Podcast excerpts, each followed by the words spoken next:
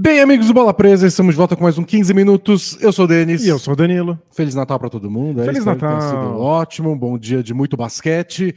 E nossa sessão semanal aqui para discutir qualquer assunto por 15 minutos é sobre a rodada de Natal. Claro, tinha nem- que ser. Nem pedimos sugestão hoje para os nossos assinantes, mas você deve assinar o Bola Presa mesmo assim, porque até a próxima quinta, que é quando a gente vai gravar o podcast, já passou muito tempo.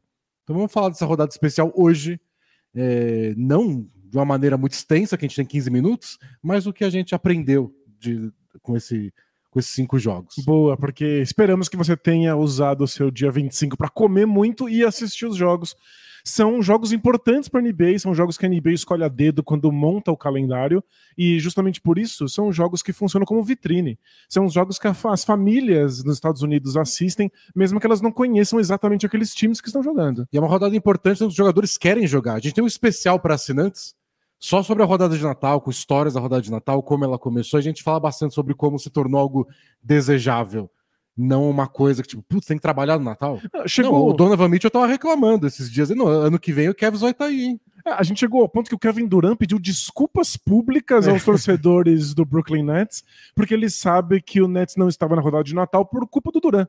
Porque o Durant pediu É. para ser trocado, então, antes de saber que ele não seria trocado, a NBA já teve que fazer o calendário A e NBA, achou arriscado colocar o Nets lá. a NBA não tinha ideia do que seria o Brooklyn Nets em 25 de dezembro. Poderia ser né? qualquer coisa. né? Kyrie Irving podia estar no lado do país, o Kevin Durant do outro. Então, por via das o dúvidas, CT pegando fogo. melhor não colocar o Nets na rodada É. importantíssima de Natal, que é a vitrine para o público médio, para o público leigo. E aí, curioso, o Durant pedir desculpas por isso.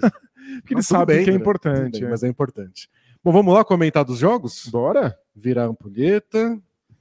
Colocar ela com todo o cuidado do mundo aqui, porque meu computador está muito perto hoje. Perfeito, tá ótimo. Mas tá ótimo. E valendo. é, Você aprendeu alguma coisa nessa rodada de Natal de novo, além do fato de que às vezes é difícil concentrar com o estômago trabalhando tanto? E com tantos jogos, eu É. me concentrei muito melhor no primeiro jogo do que no último, É. porque depois de uma maratona de basquete é difícil. É, o último que foi o Nuggets e Suns, o pessoal tava até zoando, né? Que é tipo, é no Natal, né? Tipo, o primeiro tempo foi no Natal. É, acabou quase às quatro da manhã, porque teve uma prorrogação, mas valeu a pena. É, foi- acho que foi o jogo mais legal da rodada. É, o jogo foi, foi o jogo mais legal, uma pena que foi é, tão tarde. É, num horário absurdo, acho que num horário difícil até pro público dos Estados Unidos, né? Mas, mas foi bem divertido, mais uma atuação heróica do Nikola Jokic e uma atuação heróica do Aaron Gordon. Pois é. Na semana passada, nosso podcast foi sobre o Denver Nuggets, a gente mal falou sobre o Aaron Gordon. Acho que a gente não falou a, a- a palavra Aaron Gordon É. em nenhum momento. Inclusive, alguém reclamou nos comentários do podcast. E eu tava bem tranquilo em relação a isso, porque a prancheta da semana passada tinha sido sobre o Aaron Gordon. Isso, inclusive sobre a química dele com o. É, né? e, e foi a parte que eu recortei para colocar no YouTube, aberto para todo mundo, não só para os assinantes. Então são tipo 10 minutos mostrando lances de como o Aaron Gordon se encaixa perfeitamente para jogar ao lado do Jokic. Então, tipo, ah, não falamos dele, mas tudo bem. Aí vem do jogo ontem, não, tinha que falar mais. Tinha que falar mais. Tinha que falar mais. É, acho que foi muito importante ver num jogo desses, numa vitrine dessas. Quando o Devin Booker saiu, ele durou quatro minutos em quadra. Ah, mas Ele- será que ele ia jogar tão bem contra o Landry Shamet? Não saber. Não dá pra saber, né? Só, só o tempo dirá. Não tem É, o Devin Booker claramente tentou jogar no sacrifício porque sabia da importância da rodada, durou quatro minutos só, e o Nuggets mesmo assim flertou com a derrota em vários momentos. Não, eles estavam perdendo por seis pontos, faltando tipo três minutos, né, para o time para acabar o quarto período. Aí começou aquela bola de três do Jamal Murray, a, a sequência que o Nuggets fez para empatar a partida. E daí, justamente por isso foi muito importante ver o nível de energia que o Aaron Gordon trouxe pro jogo. E energia é um termo muito genérico. É, talvez não seja se você entende de física, eu não entendo. Mas é um termo que não significa muita coisa, né? O que é um jogador ter mais energia do que o outro? É, Mas é o cara que grita o ru. É, o Aaron Gordon não só estava gritando e empolgado, mas estava correndo mais do que os outros no quarto período, no momento em que o jogo estava baixando de nível. Ele estava salvando bolas, pulando pela lateral e depois correndo para receber o passe para É, aque- aquela enterrar. bandeja que ele fez foi sensacional. Ele Ele salva uma bola, participa da defesa, não deixa a bola cair para a lateral, continua correndo, é o primeiro a chegar no ataque. É, essa energia, esse termo genérico para um jogador que consegue estar em vários lugares da quadra, em que corre de um lado para o outro e participa tanto da defesa quanto do ataque.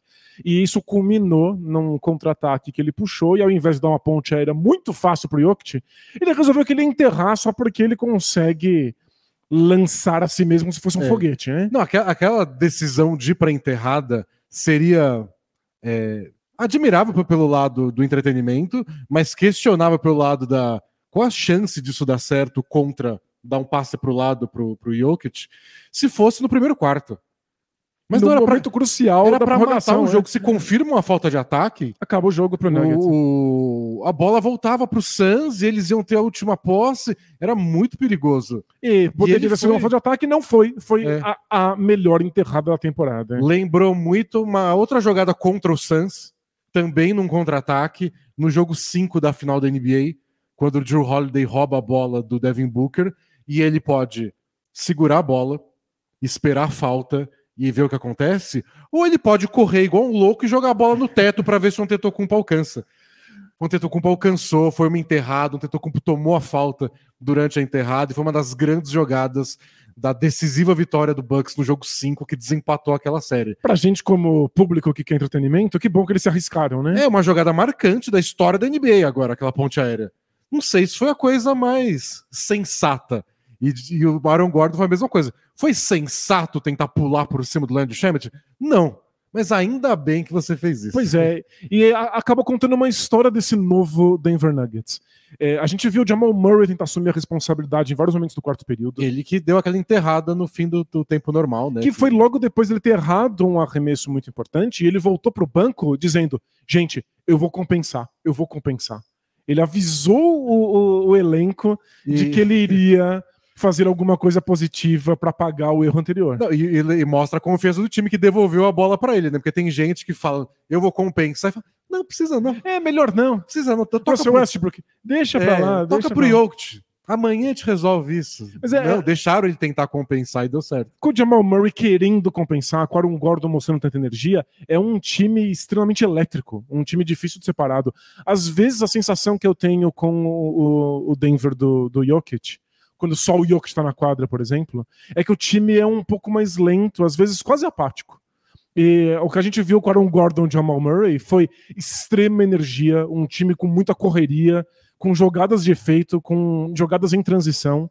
Então, e, conseguindo gerar bons arremessos no ataque e tendo boas posses de bola de defesa nos momentos críticos do jogo. Exato. Que é isso que a gente quer ver, né? Quando eles enfrentam um adversário forte como o Suns, jogos marcantes, assim, para um time que a gente está esperando para ver como vai lidar com os playoffs.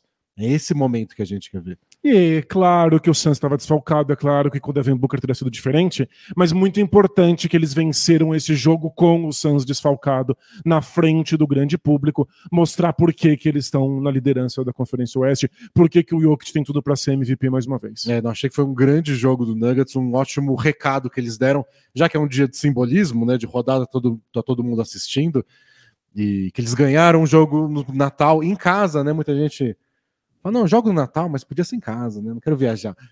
Torcida lá foi, foi uma vitória bem, bem bonita e bem simbólica para o líder é, Denver Nuggets. Eles estavam empatados né, com o Memphis Grizzlies e o Grizzlies perdeu para o Warriors sem Steph Curry. Isso, e essa foi outra rodada, outro, outro jogo aí bastante simbólico, porque o Warriors e Grizzlies tinham criado uma certa rivalidade Não, aí. Eles pediram esse jogo. Exato. Eles é. foram a público e falaram: NBA, a gente quer que a gente se odeia, e o Natal é a data do ódio, né? Pelo que eu entendi. A gente quer se ver no Natal aqui. É, é a data da resolução é, do. E a NBA voltar, bom, vocês que se virem. E o, o Jamoran foi lá no Twitter dizer: marca essa data, eu estarei lá, é, provocando o Draymond Green, que provocou o Jamoran de volta. Ou seja, existia uma rivalidade, existia uma mensagem que não só esses times queriam passar para o grande público, mas queriam passar uns para os outros. E o Warriors conseguiu superar o Grizzlies com bastante tranquilidade, sem Stephen Curry, foi assim, muito importante para a sensação de que esse time é realmente o é campeão. Eles têm que sobreviver pelo menos aí algumas semanas, estão falando um mês do Steph Curry fora, E o mínimo que eles têm que fazer é continuar ganhando jogos em casa, que é a única coisa que eles fizeram na temporada. né? Eles são É o melhor time, fora, é né? o melhor time da NBA em casa, ou pior fora, Vai entender. sei lá. Mas é importante continuar ganhando em casa, mesmo sem o Steph Curry, mesmo contra adversário bem difícil, num jogo que eles sabiam que, iam ser, que ia ser bem pegado. E o Grizzlies joga, gosta de jogo pegado. Eles ganham na defesa. O que eles querem é coisa brigada, rebote, Físico, físico, é. contra-ataque. E é o que o Grizzlies quer, mas o jogo teve a cara do Warriors. Com movimentação sem a bola, aí méritos pro Jordan Poole, que Que é o conseguiu... Stephen Curry do- dos pobres. É, ele- tá com média acho que de quase 27 pontos por jogo nos jogos que ele é titular. E agora ele vai ser titular sempre. Ontem passou dos 30 pontos, aliás, foi recorde, né, da, da história da rodada de Natal. O num- quantos jogadores conseguiram passar de 30 pontos? Uns 10 jogadores. Foi recorde da história da, da NBA. Então, mas ele foi. tomou falta técnica e foi expulso no quarto período. E foi meio esquisito. Foram uns minutos que o Warriors sofreu para pontuar, e acho que é um bom recado sobre o que vai ser o próximo mês do Warriors. A gente é capaz de jogar bem, mas a gente está dependendo muito de alguns jogadores que a gente não sabe se todo dia vão. Não é todo dia que o Draymond Green joga com essa intensidade. Pois é, mas é importante para a percepção que a gente tem do Warriors de que quando importa, quando eles estão numa rivalidade, quando o jogo é, é- é essencial, eles são o time campeão. Eles não dependem exclusivamente do Stephen Curry, mérito do Warriors que apostou tanto no Jordan Poole e colocou ele nas mesmas rotações ofensivas que o Curry e aí tá, tá colhendo os dividendos. E achei que também foi legal desse jogo a molecada do Warriors, que entrou bem. Moses Moody, o Kuminga, o. Esqueci o nome do outro maluco que terminou o jogo lá. É, é, é- é toda, toda essa molecada Sim, sim. do Warriors que. Depois a, a magia da edição conserta. Não, pode falar. É, essa molecada do Warriors que era o problema do time quando a temporada começou. O Warriors só começou a melhorar na temporada quando o Steve Kerr tirou a maior parte dessa molecada da rotação. Mas. o Ty Jerome. E terminou o jogo, ele jogou o quarto período inteiro, meteu bola de três. E agora eles vão voltando aos pouquinhos, existe uma confiança. Lembrando que o Warriors é um projeto de dominância a longo prazo. Depende que essa molecada se consolide para que o Warriors consiga ser, continuar sendo uma potência para os próximos anos. E num jogo importante, jogaram bem. É, eu achei legal porque é uma situação mais complicada para eles, né? Uma coisa é você fazer um monte de ponto porque você sobra livre porque a defesa tá obcecada pelo Steph Curry. Outra coisa é você fazer 15 pontos num jogo importante, mas contra uma defesa fraca. Não, era um jogo importante contra um adversário mais forte, contra uma defesa forte. Você não tinha muito onde se esconder, porque o, o Curry não estava jogando, e mesmo assim eles tiveram participação importante. É essencial para o Warriors isso. E, e o Warriors começa a ter alguma pressa, né? Porque já foi um terço da temporada, eles não estão nem em zona de colher de chá. Mas não é fascinante como um jogo muda a nossa percepção? Porque eu já tô achando que se eles dão um jeito de chegar nos playoffs, são favoritos, sabe? É, Ah, eu acho. é- os, os é melhores, impressão, né? os, os melhores dias do Warriors são impressionantes. É só esse mistério do só jogar em casa. Porque se eles classificarem hoje, vai ser o quê? Em oitavo? Eles não, vão ter mando de quadra. né? Mas sei lá, eu confio no time. Pa- Parece que dá pra confiar, principalmente depois desse jogo. E do outro lado do Memphis Grizzlies, eu acho que a principal lição que eles tiraram é que o Jaren Jackson Jr. é muito importante pra defesa deles. É um dos melhores defensores da NBA, deveria estar na conversa aí pra ganhar o prêmio de defensor do ano. Líder da NBA em tocos. A gente falou dele também no, no- podcast da semana passada. O quanto o aproveitamento dos adversários no garrafão despenca 10 pontos percentuais quando ele pisa em quadra. Então, É, é é surreal. essencial. essencial. O Grizzlies vira outro time quando ele tá jogando bem na defesa. Porém, ele é O uma máquina de fazer falta. Ele não consegue parar de cometer faltas. Quando ele saiu, ele, ele chegou a ter uma sequência de, eu acho que 40 segundos. Porque ele tava ali no limite de falta. Aí entrou, jogou 40 segundos, cometeu uma outra falta, voltou pro banco. E o, o Grizzlies fica muito perdido com essas rotações muito curtas, sente falta dele. E, Ah, e o Warriors puniu de verdade. Nessa série, mais, nessa- nesse jogo, mais ainda. Porque É, como a gente tá viu. pensando que vai ser série de playoff já. É, Como a gente viu na série dos playoffs do ano passado, o técnico Taylor Jenkins não bota o Steven Adams contra o Warriors. Uhum. Ele acha que. Eu achei que até ontem ele ia jogar mais. Ele jogou 21 minutos, vai.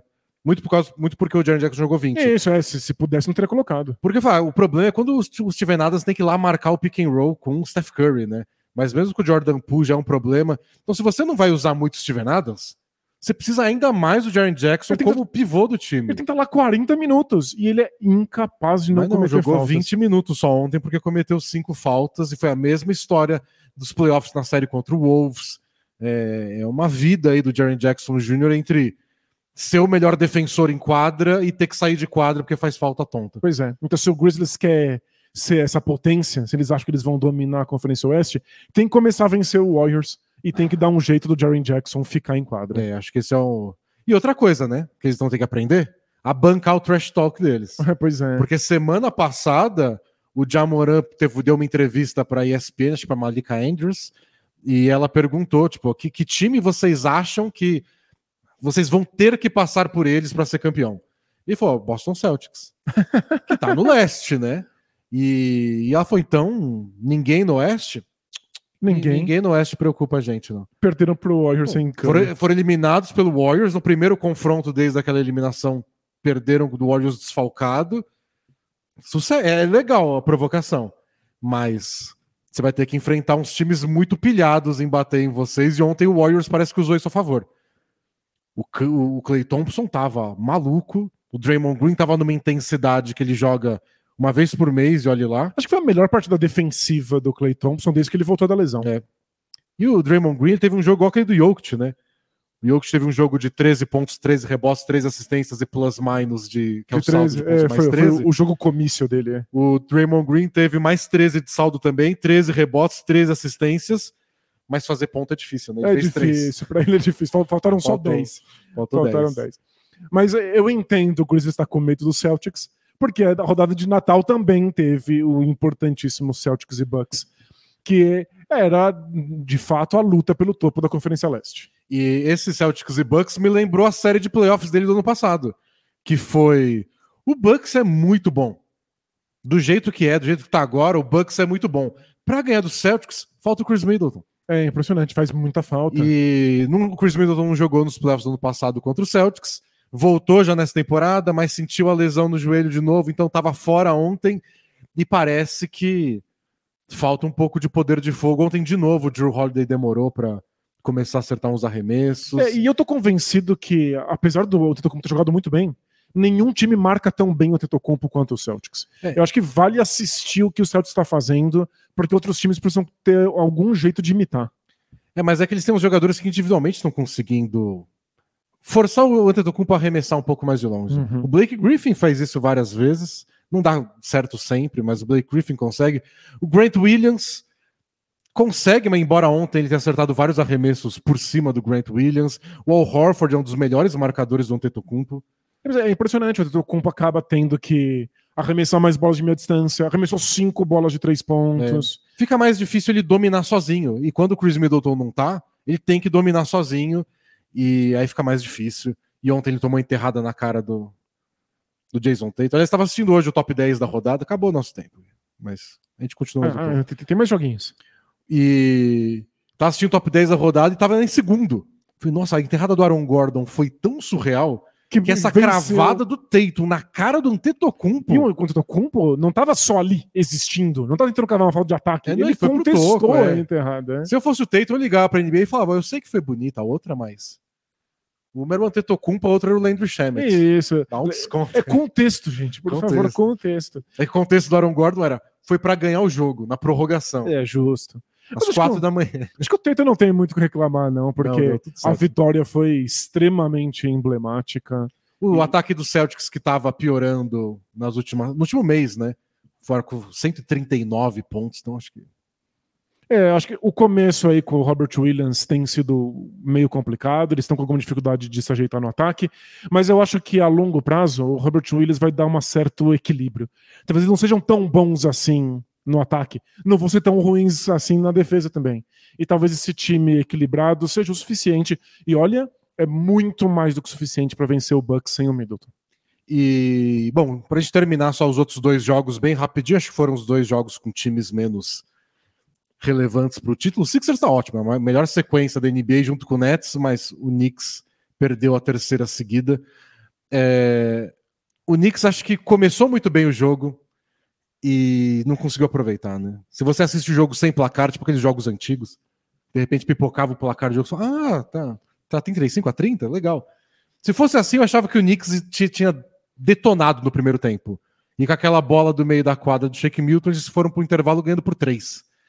E não conseguiram repetir a dose no segundo tempo. Quando o Knicks não consegue entrar tanto no garrafão, começa a depender um pouco de arremesso de longe, depender um pouco de, de Julius Randle acertando arremesso difícil. É, é, difícil sobreviver. É, acho que a diferença principal dos times que ficou para mim depois de assistir os Sixers e o Knicks é a qualidade do arremesso. E por qualidade eu não quero dizer a execução. Eu quero dizer que tipo de arremesso se escolhe dar. Os arremessos dos Sixers são, em geral, arremessos muito simples, muito fáceis. É um pick and roll e o Embiid recebe movimento, para para dar um arremesso de meia distância que para ele é muito tranquilo, ou então ele está já em caminho para o área para finalizar. O Harden sempre tem espaço para arremessar, se quiser arremessa 50 bolas. É, e que o Embiid cria, cria esse, esse espaço para ele. E eles criam muito arremesso para os outros. É, já mostrou, né? Até aqueles quando tem microfone com eles, na temporada passada isso. O James Harden falando com o Niang. Tipo, arremessa. É porque você vai ter muitas bolas. pode arremessar, você é bom nisso, é especialista. E ontem a gente viu Niang acertando uma, duas, três bolas de três pontos, mas não tem muito como não deixar ele razoavelmente livre se você está tentando marcar um pick and roll é, Harden em bid. É, o Sixers é um time que não tem tanta movimentação sem a bola não faz jogadas muito complexas e é um arremesso livre atrás do outro, um arremesso fácil atrás do outro para Embiid e para o Harden. Então é um time muito constante. E enquanto o Knicks depende de arremessos muito difíceis. É, de a... bolas muito contestadas no, no, no, garrafão. O que salvou, o que tem salvado a temporada do Knicks é a defesa. E ontem a defesa não conseguiu dar conta de Harden e Embiid, não. É, por isso que eu digo, a qualidade dos arremessos dos times são muito opostas. Um tenta bolas muito fáceis, outro tenta bolas muito difíceis. E pode ser que o time que tenta bolas difíceis consiga vencer um jogo, mas não é normal, não é comum. É. E por fim tivemos Lakers e Mavs, que seria um jogo interessante se, se o Anthony Davis estivesse jogando, mas claro. sem o Anthony Davis o Lakers não está conseguindo ganhar do Hornets.